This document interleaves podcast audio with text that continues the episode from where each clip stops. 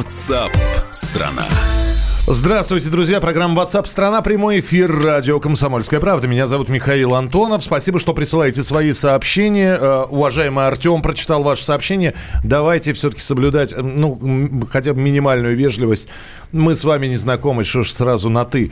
Э, в любом случае 8967 200 ровно 9702 8967 200 ровно 9702. Итак, мы продолжаем. Наши журналисты работают, выпускают выпускают статьи, э, приуроченные к тем или иным датам. И сегодняшняя дата, она в истории России, ну, наверное, особенная. В этот день скончался Иосиф Виссарионович Сталин. Центральный комитет Коммунистической партии Советского Союза с чувством великой скорби извещает партию и всех трудящихся Советского Союза, что 5 марта в 9 часов 50 минут вечера после тяжелой болезни скончался председатель Совета министров Союза СССР и секретарь Центрального комитета Коммунистической партии Советского Союза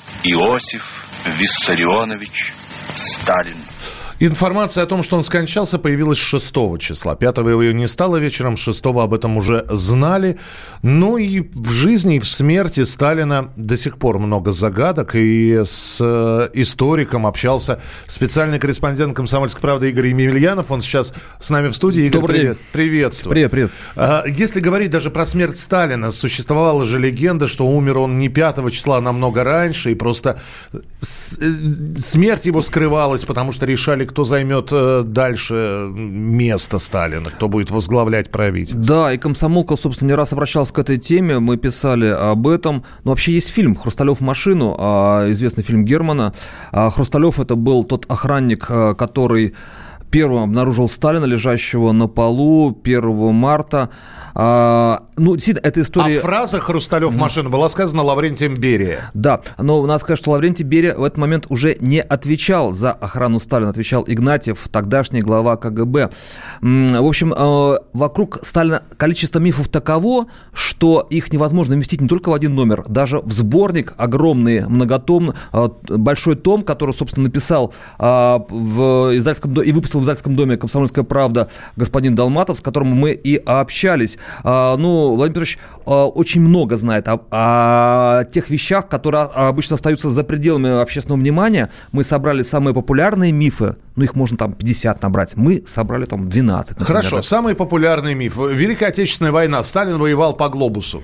Да, несмотря да, да. на то, что был верховным главнокомандующим. Да, ну, эта фраза, которая приписывается э, Хрущеву, она действительно была сказана Никитой Сергеевичем Хрущевым э, с трибуны э, 20-го съезда КПСС. А, в феврале 56 -го года, да. то есть на всякий случай 64 года назад. А потом в дальнейших редакциях эта фраза не оказалась. А, ну, она в народ ушла, что да, Сталин воевал по глобусу, ничего он не знал. Но выясняется, что ничего подобного. Есть а, а документы, карты конкретных операций, которые расчерчены рукой Сталина. А, они находятся в фонде Сталина. Есть воспоминания ряда военачальников, например, Малиновского, например, Жукова, которые э, говорят в 1942-1943 году о том, что Сталин принимал непосредственное участие в разработке конкретных военных операций. Хотя говорят, что в первые месяцы в войны... первые месяцы растерянность была, конечно, да. была. А мало того, а, был приказ Сталина о эвакуации Москвы, подписанный им 15 октября 1941 года, и 16 октября началась паника. Москва бросилась вон из города. Но уже к концу этого дня Сталин подписал другой приказ ГКО о том, что Москва остается на месте. Восстановить работу фабрик, заводов, метро, магазинов. И сам он, несмотря на то, что стояли Дугласы в аэропорту, а стояли, стоял а, на Бельмановской заставе поезд, который ждал его с личной охраной для эвакуации в Куйбышев, ныне Самару, он Москву не покинул, подписал приказ, остался в Москве. Хорошо, еще один миф, самый распространенный. А, ну, очень, э, ну, считается, что Сталин и Ленин друг друга ненавидели. Завещание Ленина да, знаменитое, которое... Что Ленин сказал, ни в коем случае не оставлять Сталина к чертовой бабушке его из политбюро, так сказать, вообще гонить его а, поганой метлой. А было действительно такое письмо, а, так называемое завещание Ленина по отношению к Сталину. Но самое удивительное, что Ленин, находясь в горках, будучи больным, раненым, 22-23 э, годы, э, звонил и писал э, в Политбюро.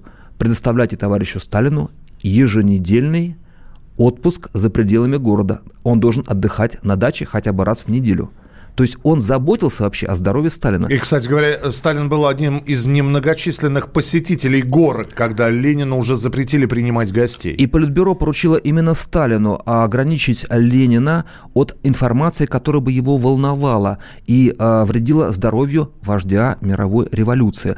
Отношения их были, конечно же, непростые. Конечно же, Ленин был главным э, идеологом, главным теоретиком партии, ее вдохновителем. И, конечно же, наверное, по уровню своей подготовки теоретической он был выше Сталина, но при этом это не отменяет их достаточно теплых все-таки отношений между собой, ну, может быть, до конфликта а, Сталина с Крупской. Ну, существуют документы э, и по воспоминаниям, что именно Ленин у Сталина просил либо пистолет, либо яд, э, если вдруг э, немощь окажется такой, которая обездвижит его окончательно. Да, в сборнике, который напечатан в, в издательстве «Комсомольская правда» Владимир Долматовым, там есть тот самая, та самая записка, а, в которой Владимир Ильич Ленин просил Иосифа Виссарионовича Сталина о том, чтобы он при возможности предоставил ему а цианистый калий, если он превратится в овощи. Такая, э, такой документ действительно имеется. Хорошо, Игорь, а как насчет того, что э, Сталин э, еще один то ли миф, то ли легенда, что, причем есть два варианта. Первое, Сталин знал и лично подписывал документы по расстрелам по врагам народа. Второе, Сталин ничего об этом не знал, все происходило за его спиной. Как всегда, истина посередине. А, эту тему, разумеется, мы обсудили с Владимиром Долматовым тоже. А, он в том числе приводит и документы документы относительно начала репрессий. А, в, 40, а, в 1937 году 42 а, тысячи членов советского и партийного аппарата были репрессированы. Сталин волновали заговоры в верхушке партийного и советского аппарата. Именно поэтому такое количество людей подверглось репрессиям. Было два списка. Список на расстрелы, список на заключение в тюрьму или в лагеря. Он следил за этим списком. А, был отдан а, приказ в обкомы, чтобы они составили свои. И понеслось. На самом деле, сказать, списки увеличивались э, день ото дня. Сначала представляли одни, потом они увеличивались. И действительно там уже цифры были не 40 тысяч, а сотни тысяч.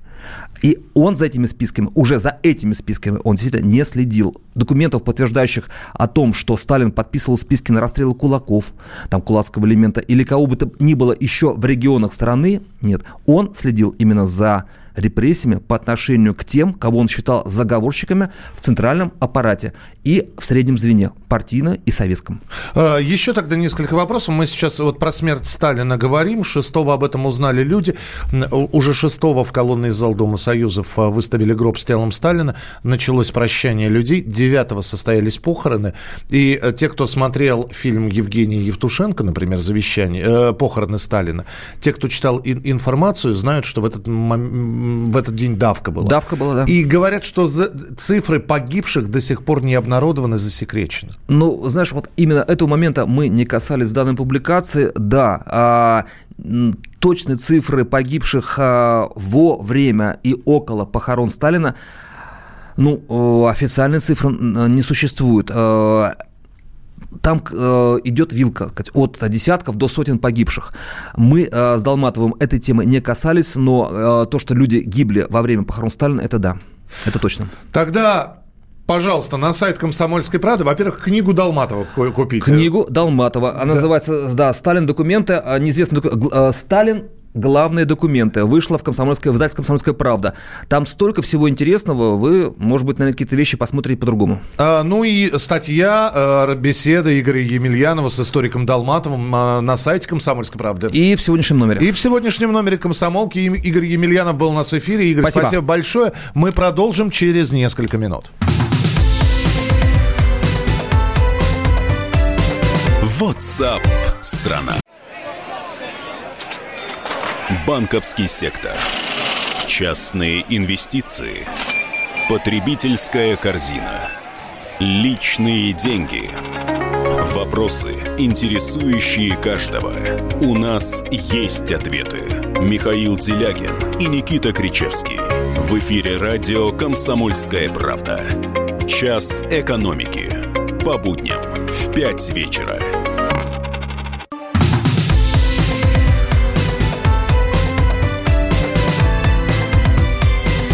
WhatsApp страна.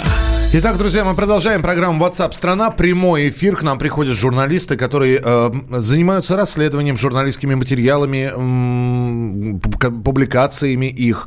Э, они пытаются выяснить детали каких-то резонансных дел. И вот очередная такая история в нашем эфире. Дорогая редакция. 3 февраля, то есть в начале прошлого месяца, на два месяца арестовали Олега Зубкова, хозяина единственного в России сафари-парка.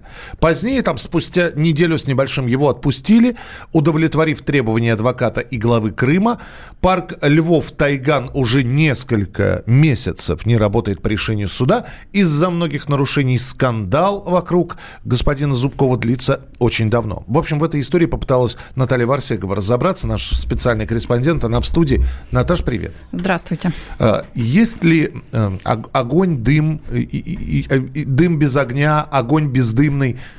Кто в этой истории прав, кто виноват? Хотят отжать бизнес или не все так э, однозначно? Вот ты знаешь, на самом деле в своем расследовании я попыталась э, показать, что правых в этой истории нет, нет вообще. То есть ни та, ни другая сторона, ни сторонники, э, ни Зубкова, ни сам Зубков, ни его враги. Там нет абсолютно а, вот людей, которые справы были бы на 100%. Сейчас меня, конечно, обвиняют в том, что сторонники Зубкова меня обвиняют в том, что статья заказная, засыпают различными комментариями, нелицеприятными приятными, но это уже настолько Неважно, потому что, а, что бы сейчас ни говорили, в своей статье я как раз постаралась показать именно факты. Факты, на которых, а, которые вот, ну, красноречиво говорят вообще обо всей ситуации, которая там происходит. Да, Олег Алексеевич Зубков создал совершенно уникальный сафари-парк. Такого парка нет в России и нет в Европе. Это очень такая совершенно уникальная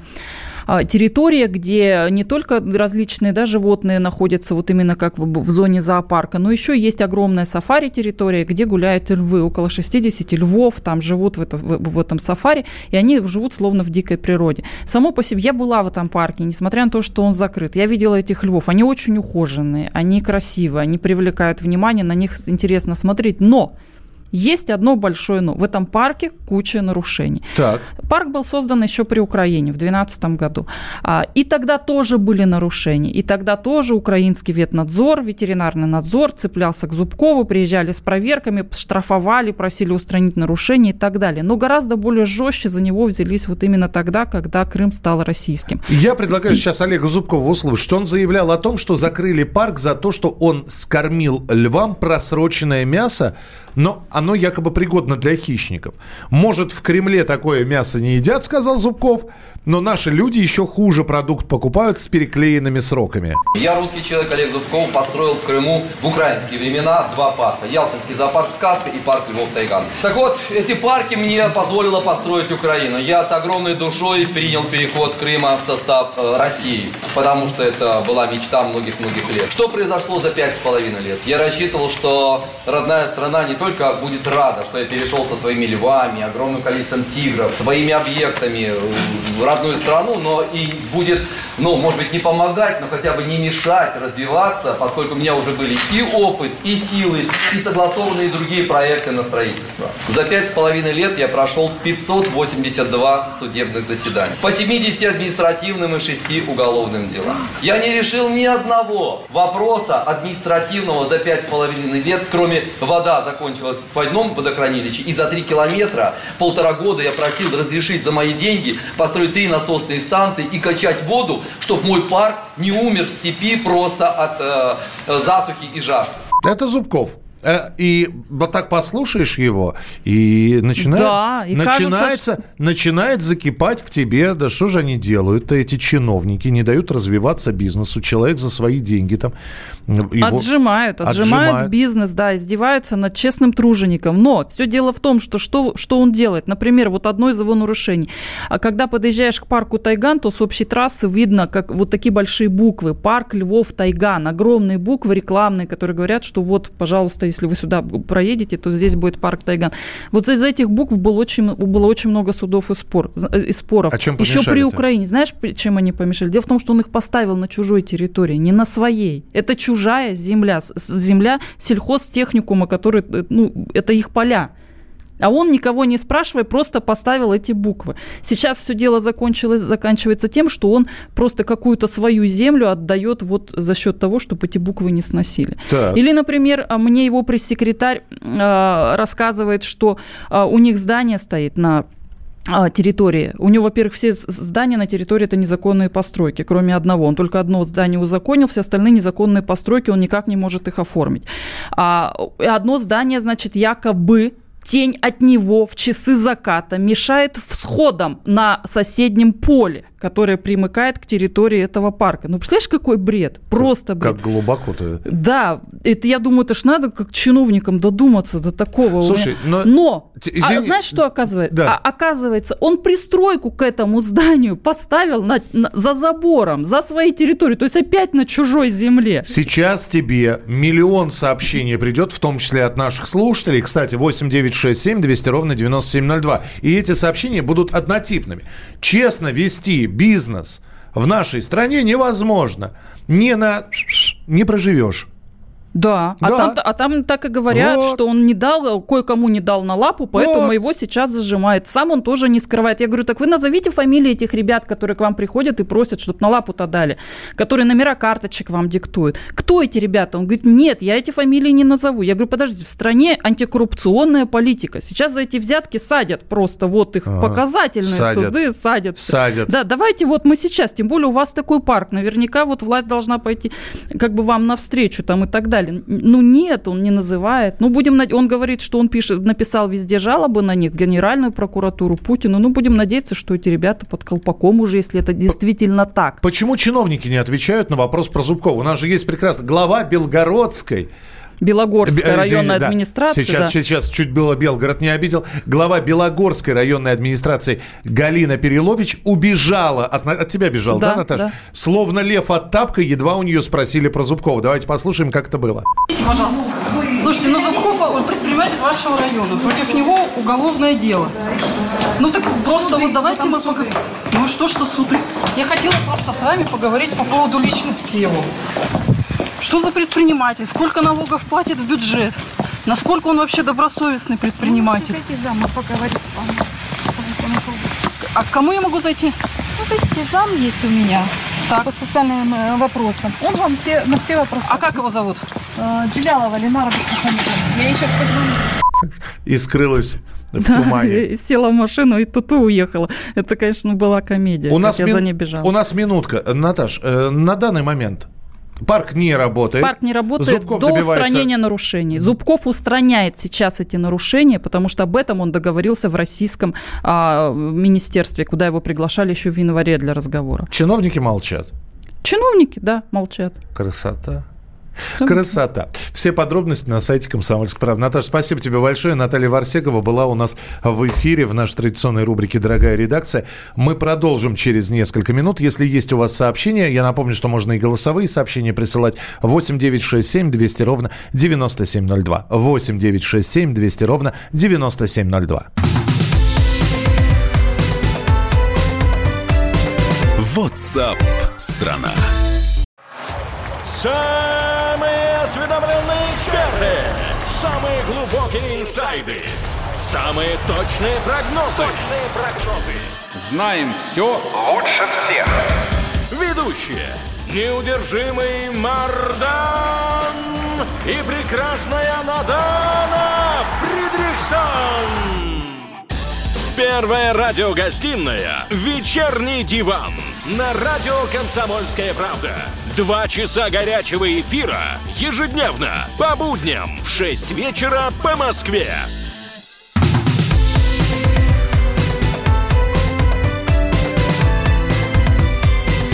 WhatsApp страна. Друзья, прямой эфир программа WhatsApp страна. Меня зовут Михаил Антонов. В прямом эфире обсуждаем важные темы. Ну и это наша традиционная рубрика, которая называется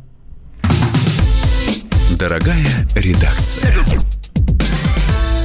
Анастасия Варданян, московский отдел, корреспондент у нас в эфире. Настя, привет. Да, привет. И как раз подходит под рубрику, потому что история про то, как э, воспитательница детского сада, но она была прям вынуждена сказать, дорогая редакция, помогите. Нашла она двоих э, ребят а, во дворе собственного дома. Да, сначала заметила мальчика шестилетнего, у которого на лбу была кровь. Фотографию можете посмотреть на нашем сайте. Так. Мальчик, э, ну, сначала подумал, ну что там, ну, ребенок упал, там всякое бывает. Он ей сказал, что его побила мама.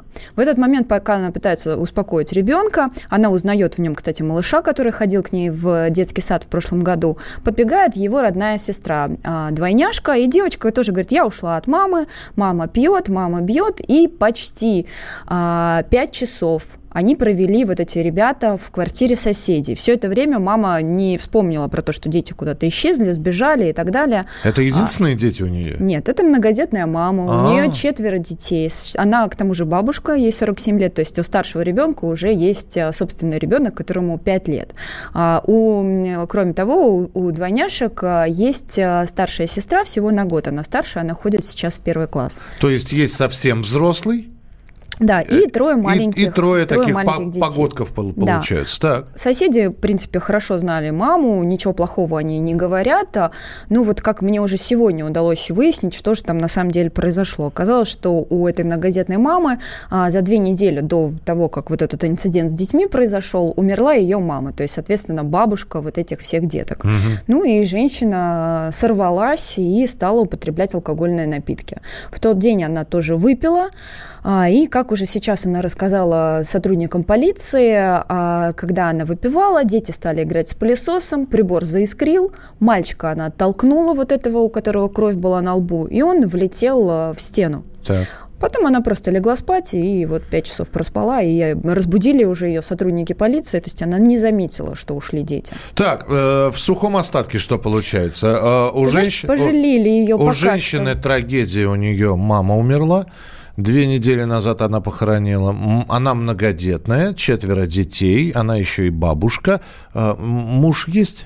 А, муж, отец вот этих а, двойняшек, он, к сожалению, скончался. Они переехали год назад из частного дома в Подмосковье, в котором жили вот вместе с мужем, переехали в Москву, где живут в квартире. Вот, то есть отец детей, он умер. Но есть первый муж, отец старшего ребенка, с которым она поддерживает отношения, и он ей помогает с детьми. Вот он как раз приехал приехал одним из первых в эту квартиру и помогал ей с детьми, которых не изъяли из семьи. А, Ее оштрафовали, выписали протокол, это административное наказание. А, и вот, э, ну, как сейчас сообщается, что дети находятся с мамой, она не употребляет на данный момент никаких спиртных напитков. Но и, под пристальным вниманием. И контролем, да. И контролем. Ты знаешь, что меня удивило в этой истории? Но, да, жизнь такая, она разные сюрпризы может преподнести, и ну вот такой случай. Меня удивило количество людей, которые, прочитав эту историю на разных сайтах, просто однозначно такое ощущение, что я попал во времена средневековой инквизиции. Сжечь ведьму, значит, забрать детей, лишить прав. Да, как... То есть, ну, вот от, откуда это человеческое причем не вдаваясь в подробности. Все. Ну, как правило, люди, когда комментируют, у них всегда они оставляют отзывы чаще всего негативные, да, то есть это такая стандартная ситуация. Что я тебе могу сказать? Я общалась вчера очень долго с этой воспитательницей, она, конечно, возмущена тем, что произошло с детьми, а больше всего она возмущена все-таки тем фактом, что, а, ну, не забрали мальчика в больницу, осмотрели на месте, ну, понимаешь, а, кровь на лбу, да, ребенку 6 лет, какие-то а, повреждения могут быть видимыми, да, а какие-то невидимыми, да, она переживает, что у него может быть там сотрясение мозга или еще что-то. Вот э, по, по ее мнению, нехорошо сработали органы опеки на месте, которые работали.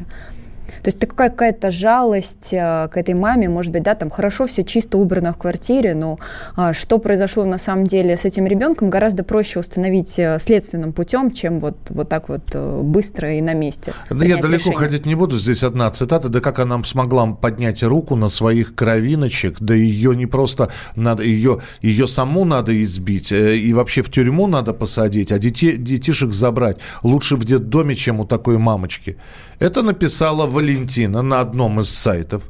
Я, я с одной я подумал сначала, может быть, ну, нет, посмотрел, что это Валентина, она на этом сайте зарегистрирована, она, у нее такая довольно активная жизненная позиция, и вот она считает, ну, такое что... мнение может все-таки присутствовать, согласен, потому что, ну, на мой взгляд, а, даже не как э, э, сам факт того, что в течение пяти часов мама э, двоих таких маленьких детей не бьет тревогу, когда они ушли из дома, но это как бы очень странно, согласись, да? Слушай, ну мама уснула. Я тебе другой пример. Что значит уснула? У тебя двое детей, у ходят не, по у улице. тебя четверо детей. Да, вообще ушли из дома двое, там один еще с ней в доме. Ну, что это значит, она уснула? Слушай, ну вот я тебе тогда другой пример приведу, который недавно обсуждался. Когда захотел сделать ребеночек подарок маме и вернуться самостоятельно домой из детского сада. И ушел. Причем прошел километра два, по-моему. Не хватилось ни воспитательницы, вот, не, не, не ради... А потом, когда хватились воспитатели, значит, они сообщили родителям, родители даже приезжать не стали. Ну что, ну отобрать э, этого ребенка у детского сада, вот отобрать этого ребенка у родителей. Я вчера увидел, значит, э, ребенок хотел погладить бродячую собаку. Мама шлепнула его по руке. Кто-то проходил мимо и сказал, как вы можете бить ребенка? Она говорит, это лучше я его ударю, чем собака непонятная, беспородистая, без ошейника, да, его укусит за руку. Лучше я его шлепну по руке. Но, тем не менее, находятся люди, которые говорят, нет, невозможно, вот нас так не воспитывали, отобрать, лишить родительских прав. В общем, берут на себя э, такую, э, как бы сказать, э, ювенальную составляющую. То есть мы сами себе ювенальные. Ну, выросло уже, уже, выросли уже целое поколение людей, которые против физического насилия. Вот я, например, в, в их числе. То есть я считаю, что бить детей это недопустимо ни при каких обстоятельствах. Ни разу ты ребенка не бил? Нет, не била своего ребенка. Вообще ни разу. ни разу. Нет. Даже если он, а, я не знаю, к открытому огню руки туда сует. Но я его просто а, поднимала на руки и убирала и оттуда. убирала. То есть не, и объясняла, не, что так делать нельзя. Не отталкивала, Поэтому, если не я, шлепала да, по руке? Не отталкивала, не шлепала. И когда я вижу, когда это происходит на улице, мне это страшно возмущает, и мне подсознательно все время хочется спасти детей. Я не знаю, почему. Ты это... возмущаешься громко или ты возмущаешься про себя при этом? В зависимости от того, что происходит бывает и громко. Бывает. Поэтому эта ситуация, эта фотография ребенка, у которого лицо все в крови, а, меня она, конечно же, как а, журналиста возмутила, и воспитательницу тоже, потому что она не понимала искренне, почему ребенка не забирают в больницу. Она спрашивала, что я не так сделала? Может быть, мне самой надо было сразу в скорую звонить? Зачем я позвонила в, а, в, в отдел опеки? У нее был номер телефона, как у сотрудницы детского сада. И она терзается вот этими мыслями, что, может быть, это она что-то не так сделала. Дети, кстати, были голодными, абсолютно. Mm. Их накормили супом, обработали им рану, и вот пять часов они просидели в этой квартире. Ну, в общем, следим тогда за этой историей. Настя, спасибо тебе большое. Статья на сайте «Комсомольской правды» можно прочитать. Анастасия Варданян была в студии. Спасибо. В проекте «Дорогая редакция» и в рамках программы WhatsApp страна». Мы с вами встретимся в начале следующего часа и продолжим обсуждение разных тем, важных, тех, которые вызывают резонансное общественное мнение. 8 9 6 7 200 ровно 9702. Это сообщение ваши на Viber и на WhatsApp. 8 9 6 7 200 ровно 9702. Можно присылать голосовые сообщения. Мы их внимательно послушаем. Продолжим через несколько минут. WhatsApp страна я придумал такой сюжетный ход. Давайте я скажу некую чудовищную вещь. Это будет неудивительно. Скопление мигрантов – это не прогрессивная тема, не техническая, а стереотипная. Среди впечатлений моей юности через запятую идут трипы кислотные, наркотические, и благодать в церкви на праздник Троицы. Олег, а вас случайно в Лондоне не завербовали там на какую-то знаете... лондонскую разведку? Программа «Кашин-Голованов. Отдельная тема». По будням в 9 вечера по Москве.